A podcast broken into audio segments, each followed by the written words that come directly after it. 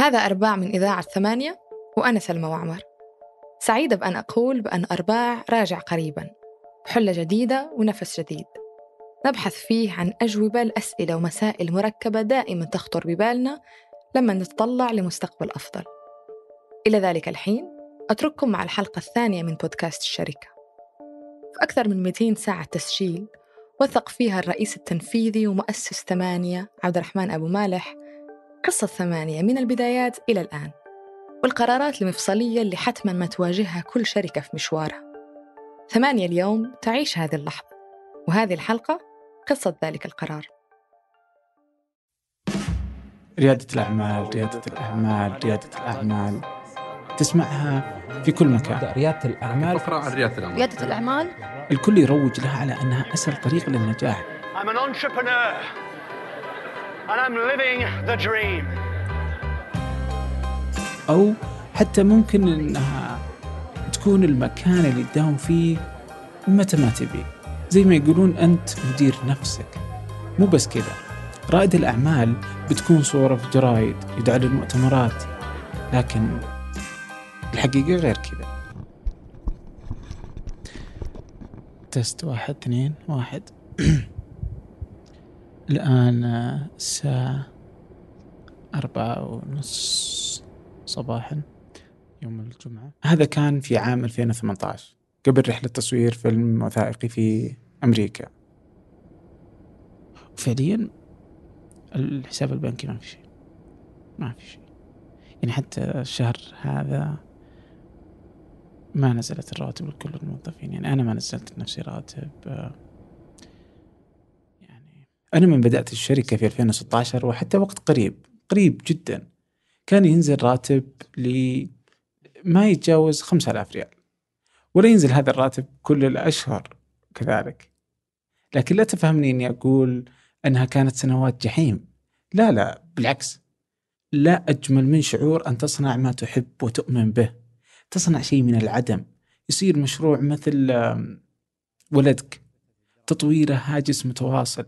حياتك تتمحور حوله تضحي من أجله وتفرح لأي إنجاز صغير. وفي مجال ريادة الأعمال في خيارين لكل مؤسس. يعني اليوم الشركات تأخذ أحد طريقين. هذا قصي صديق ومستشار يا أما أنها تكون lifestyle business يعني زي آه، شيبان اللي بدوا business وبقى على حجمه بس أنا ما كبرت الشركة. ما في نمو. وشو له أدخل معي العالم؟ ونموي على كيفي. أنا أقوم الصباح أكبر الشركة والسنة الجاية أفصل نص الموظفين أنا حر. هذا يسمونه bootstrapping تنمو الشركة من الأرباح اللي تدخلها تبقى السيطرة لك كمؤسس سيطرة مطلقة. تضمن أن رؤيتك وأهدافك ما تتأثر بأي عوامل ثانية. وهذا اللي يهمني أكثر شيء إن ما تصير دوافع الشركة مالية بالدرجة الأولى والنهائية وتضيع روح ثمانية. وهذا ممتاز. بس مشكلته إنه ما يسمح لك إنك تحقق الأشياء اللي أنت تبغاها الآن. أنت بتضطر إنك تنتظر سنوات تجمع الأموال لأجلها. وهنا يجي عندنا الخيار الثاني. إنك economically تقول أنا لو بكبر هالشركه أثبت إنه لما تحصل على المستثمرين الصحيحين اقتصاديا عوائدك مع الاستثمار أعلى بكثير من ال boot دخول المستثمرين في أي شركة له محاسن كثيرة. ضخ أموال تساعد في النمو والاستقرار. تساعد في الاستدامة عقول جديدة تشارك الرأي والمشورة وعندهم دافع حقيقي لنمو الشركة. وهنا تكمن مشكلتي اللي خلتني أرفض كل عروض الاستثمار في ثمانية منذ البداية. كانت أن 99% من دوافع المستثمرين هي أن يحصل على عائد مضاعف أكثر من ضعف في مدة سنوات محددة.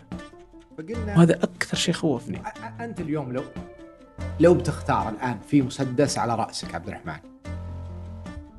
قالوا لك bootstrapping ولا investment وليش؟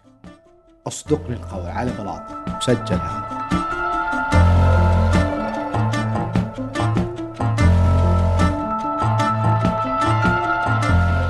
هذا بودكاست الشركة من ثمانية.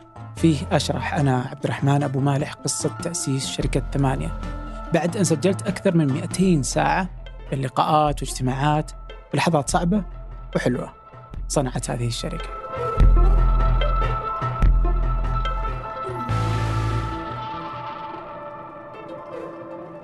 من بداية ثمانية وحتى اليوم أكثر سؤال كان يجيني وش معنى ثمانية؟ أنتوا ثمانية أشخاص؟ ليش ثمانية؟ ثمانية؟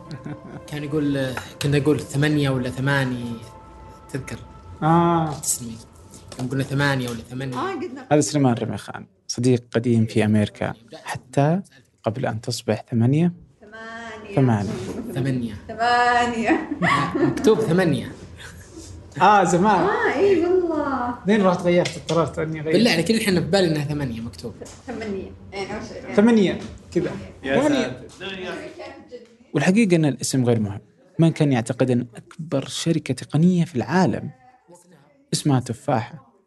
الشيء المهم هو الدوافع والقيم التي تخلق فكرة وشركة قادرة على أنها ترفع اسمها تترك أثر حقيقي في هذا العالم. ثمانية ثمانية. من بدأت وهدفها هو تغيير ثقافة الصحافة العربية. لماذا تجد الصحافة الأجنبية جدية ومتنوعة وصادقة؟ صحافة حقيقية تؤثر في الإنسان والمجتمع والقرار. بينما في دولنا العربية تجد الصحافة باهتة ميتة بلا طعم ولون صحافة لا يتعدى تأثيرها جدران غرفة التحرير. كيف يمكن لثمانية أن تكون قادرة على تغيير شكل الصحافة؟ كيف ممكن أن نصنع محتوى جاد حقيقي يساهم في بناء المجتمعات ويؤثر في الإنسان؟ لكن السوق ما في فلوس للصحفي ما عندك صحافة فلوس. ما يدعم ولا تبغى تصير رخيص المواد يعني إعلاناتي على ال- وهنا المشكلة. الأفكار الجميلة والرؤى الطموحة لا يمكن أن تصبح حقيقة ما لم تضمن مصدر دخل ثابت ومستدام. أزعم أن أكثر ما جعل الصحافة العربية بهذا البؤس بخلاف مقص الرقيب الحاد عربيا طبعا هي أن نماذج عملها خطأ. كيف تقوم شركة على فلوس تعطى هبة من أشخاص أو حكومات؟ أو كيف تقوم شركة وعمودها الفقري ورواتب الموظفين تصرف من جيب المعلن؟ فعندما يسيطر المعلن على مصدر الدخل صار المحتوى يكتب له. كيف ممكن أكتب محتوى يجذب أكبر عدد من الضغطات بغض النظر عن التأثير وجودة المحتوى؟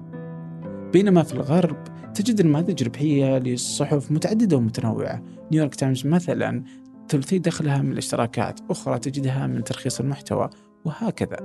فعندما يصبح العميل والمتابع أنت مضطر أن تقدم له أفضل محتوى ممكن بأعلى جودة ممكنة. التحدي كل يوم يصبح كيف أنتج محتوى أفضل. لكن كيف ممكن تصل إلى هذه المرحلة؟ بدون فلوس. في كمان نقطة مرة جت في بالي. أظن ثمانية قبل سنة من الآن في الأفلام على الأقل. كنا نسوي أفلام إحنا ما- ما نبغاها بس لأنها يعني تجيب لنا فلوس. هذه أسيل بعبد الله نائبة الرئيس للإنتاج المرئي.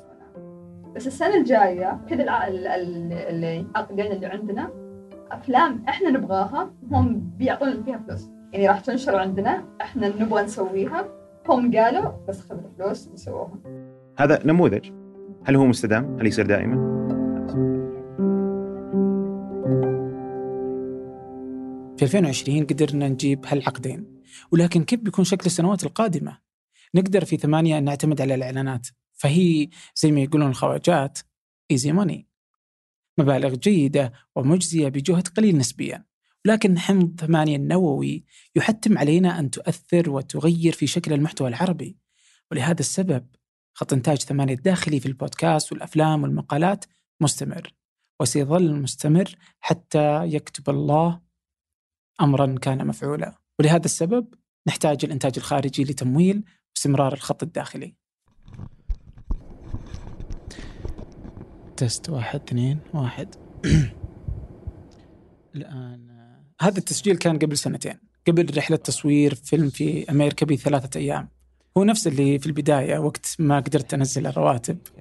سو مفترض أنه نروح أنا وصادق يوم الاثنين إلى أمريكا. في الشركة عندنا في ثلاث كاميرات في كاميرا سينمائية وكاميرتين للبودكاست. إذا أخذت الكاميرات السينمائية أخذت بتكون كاميرا واحدة وإحنا نحتاج كاميرا ثانية. صادق بيكون في الإمارات بعد بكرة فيقدر يشتريها من الشركة اللي دائما نشتري منها الأجهزة وبتكون نقدر نشيل الضرائب وبيكون كذا نقدر نوفر تقريبا من الكاميرا يعني 2000 ريال. الآن المشكلة إن ما عندي فلوس. فعليا ما عندي قيمة الكاميرا.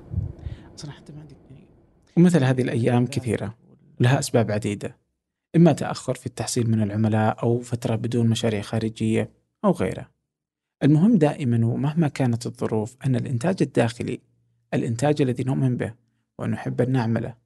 يجب أن لا يتوقف ويتأثر بسبب عوامل خارجية عوامل مادية. وإحدى هذه الحلول هنا هو القيام بجولة استثمارية لثمانية. قل لي أنت ارسلت لي رساله امس قلت لي خلينا نجلس نسولف. بالك؟ لأنه أحس انك كلموني هذا ياسر الأحمد. أول واحد كلمته عن نيتي لفتح باب الاستثمار. لأنه أحس انك كلموني أكثر من واحد. أحس إني أنا خلصت يعني هذا الفيلم كان هو اللي مهلكنا الحين خلصنا. ما احس انه شيء صحيح إنه رئيس تنفيذي لشركة يوقف عملية استثمار وتوسع عشان فيلم. مو بعشان فيلم بس إنه فيلم فيلم. لا والله أفهم أفهم كل الاشياء بس أفهم. بس إنه آه، بس إنه هدف. تذكر الأشياء اللي كنا نسولف فيها من زمان. أدري أدري بس إنه عن, هدف وأنا عن هنا. التنظيم عن توزيع المهام أفهم عن أفهم. بس مجلس إدارة يجي مجلس إدارة مرتب يعني.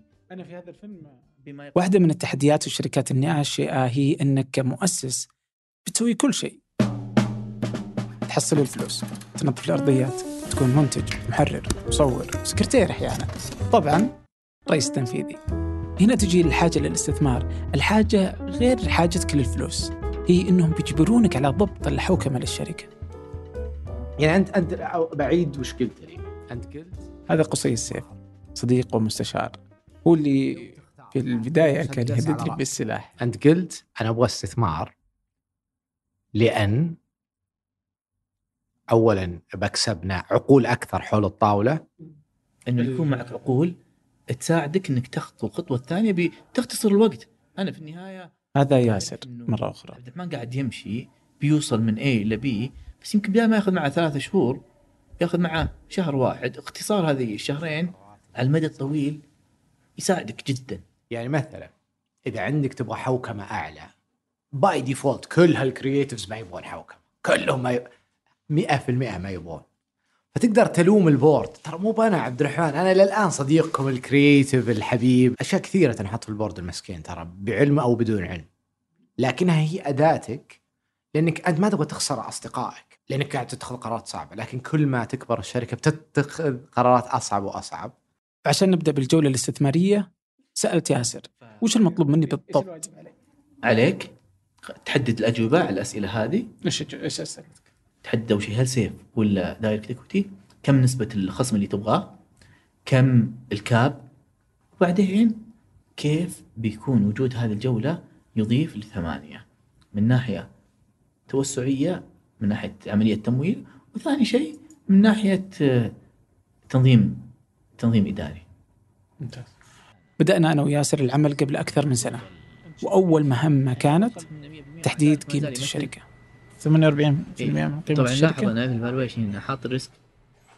هذه طبعا هذه DCF وهذه ال comparable إحنا بناخذ المتوسط من كيف تقدر تحسب قيمه ثمانيه؟ تحسب قيمة الكاميرات والمعدات وخلاص؟ ماذا عن التأثير؟ قوة العلامة اللي بنيتها لسنوات مستقبل الشركة الجمهور. طيب أنا طالع من عند Java Time طريق الملك عبد الله كنت مع ياسر الأحمد وما أدري حقيقة يعني تقييم الشركة. يعني هذه سالفة ما أفهمها ما أفهمها. عموما آه راس عشاء. فلافل من ماما نورة.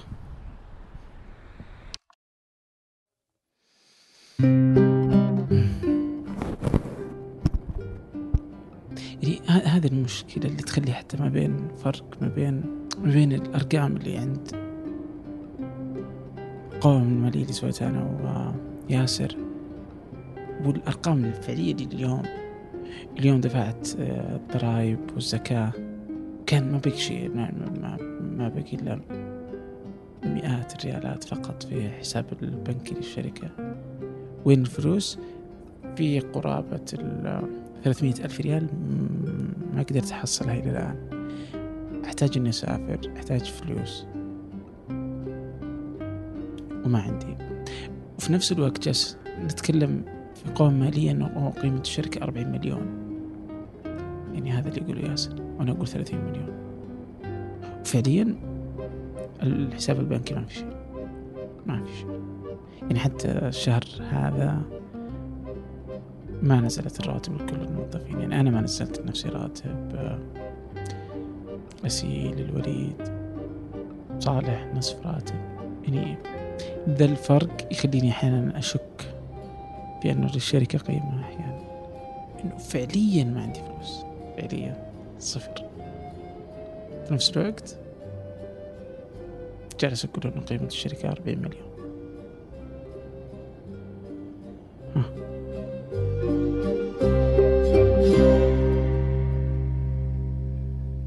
مع الوقت وفي السنوات الأخيرة كان وضع ثمانية المادي ممتاز. بدأنا نرفض بعض المشاريع. نختار المشاريع التي نود أن نعمل عليها. اسم ثمانية صار معروف في السوق. أصبح قوي ورنان بين العملاء. عملائنا اللي يعملون معنا يعملون مرة أخرى ويعيدون. هل هل هل يعني هذا السؤال يمكن عبد الرحمن هذا صديقي البراء ك- ساعدنا في سلسلة ورش لضبط حتى أهداف ثمانية. كفريق. هل تحسون أنه ناقصكم فلوس؟ عبد الرحمن دائما يعطيني اوبن بادجت على الموقع. واللي تتكلم رئيسة التحرير سمار سليمان. مع إني أخاف لما يقول كذا أصير أقول make it lower make it lower اللي عشان أحس إن مثل هذه اللحظات هذه الأوقات تخليني أعيد التفكير في حاجتنا للاستثمار. يعني بيساعدك. وأنا قلت لك ما ودي. أنا قاعد أتكلم واجد. لا بالعكس والله. ما ودي أحس إني يعني قاعد أضغط عليك اللي يلا قفل الحين وإن هذا فعلا تحتاجه. بينما أذكر قبل فترة لو تذكر أنا وياك كنت تقول إني ما أحتاج أنا استثمار. تذكر؟ إي ف يعني ما م- لما أقول لك إني ما احتاجها أول وحتى إلى اليوم يعني مشكلتنا في السوق إن إحنا مشكلتنا مشكلة. أوكي؟ تخيل إني أنا مثلا فاهم؟ إني بقول أوه أنا أبغى استثمار ليه؟ أبغى أجيب حقين ثمانية كلها تستحوذ عليهم آه. إيه. بس هنا ما ما في أحد في السوق يقول إني أبغاه. فهمت؟ اللي يقول كلمة محتاج إنه ما راح يأثر. أقدر operate for months اي بدون أي شيء. اي بس أنا أحس بس إنه هنا اللي يجي أوه هل نبغى ناخذ؟ ويصير توسع مدري شلون. هو غلط إنك تاخذ مبلغ وأنت ما تدري إيش بتسوي فيه. ولكن بالأخير اقنعني ياسر. وصملت. وبدأنا أول جولة استثمارية في ثمانية.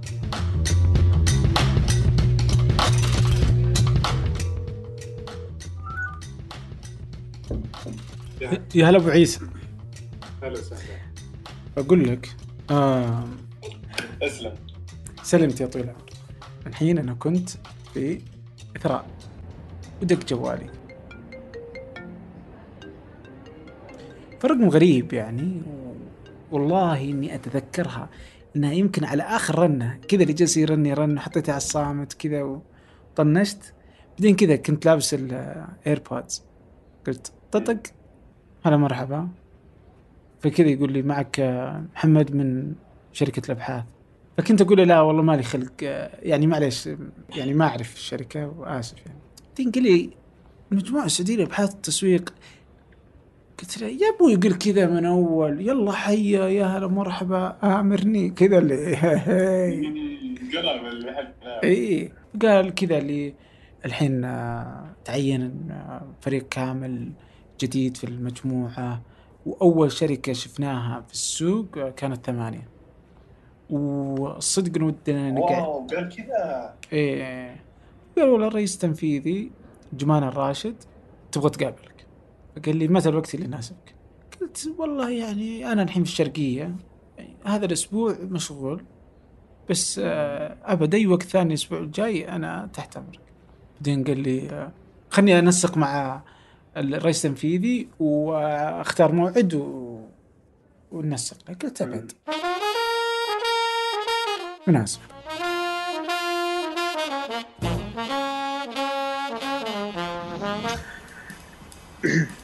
الحين أنا في الطريق إلى آه، المجموعة السعودية لأبحاث التسويق.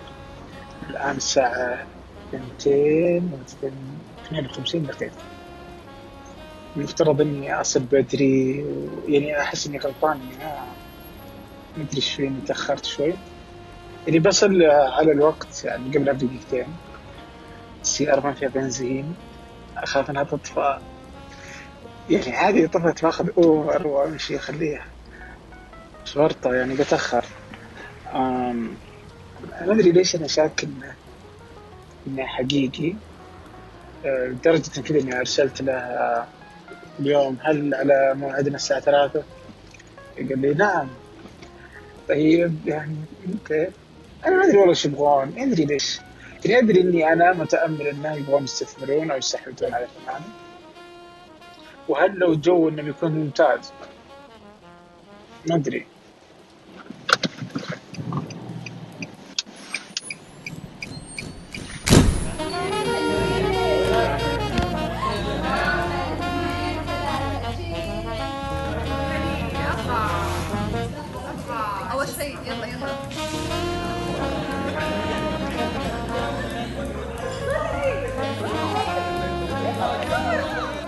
هذا التصوير كان بداية الأسبوع يوم الأحد. الآن الساعة 2 ونصف عصرا يوم الثلاثاء. تصوير الفريق كان هدفه الإعلان عن استحواذ المجموعة السعودية للأبحاث والإعلام على ثمانية. الفريق يعتقد أن التصوير للموقع والهوية الجديدة. ما قدرت أقول لهم بسبب قوانين سوق الأسهم السعودية. نصف ساعة من الآن ويغلق السوق. وبعدها بوقع بداية فصل جديد في حياتي في حياة ثمانية.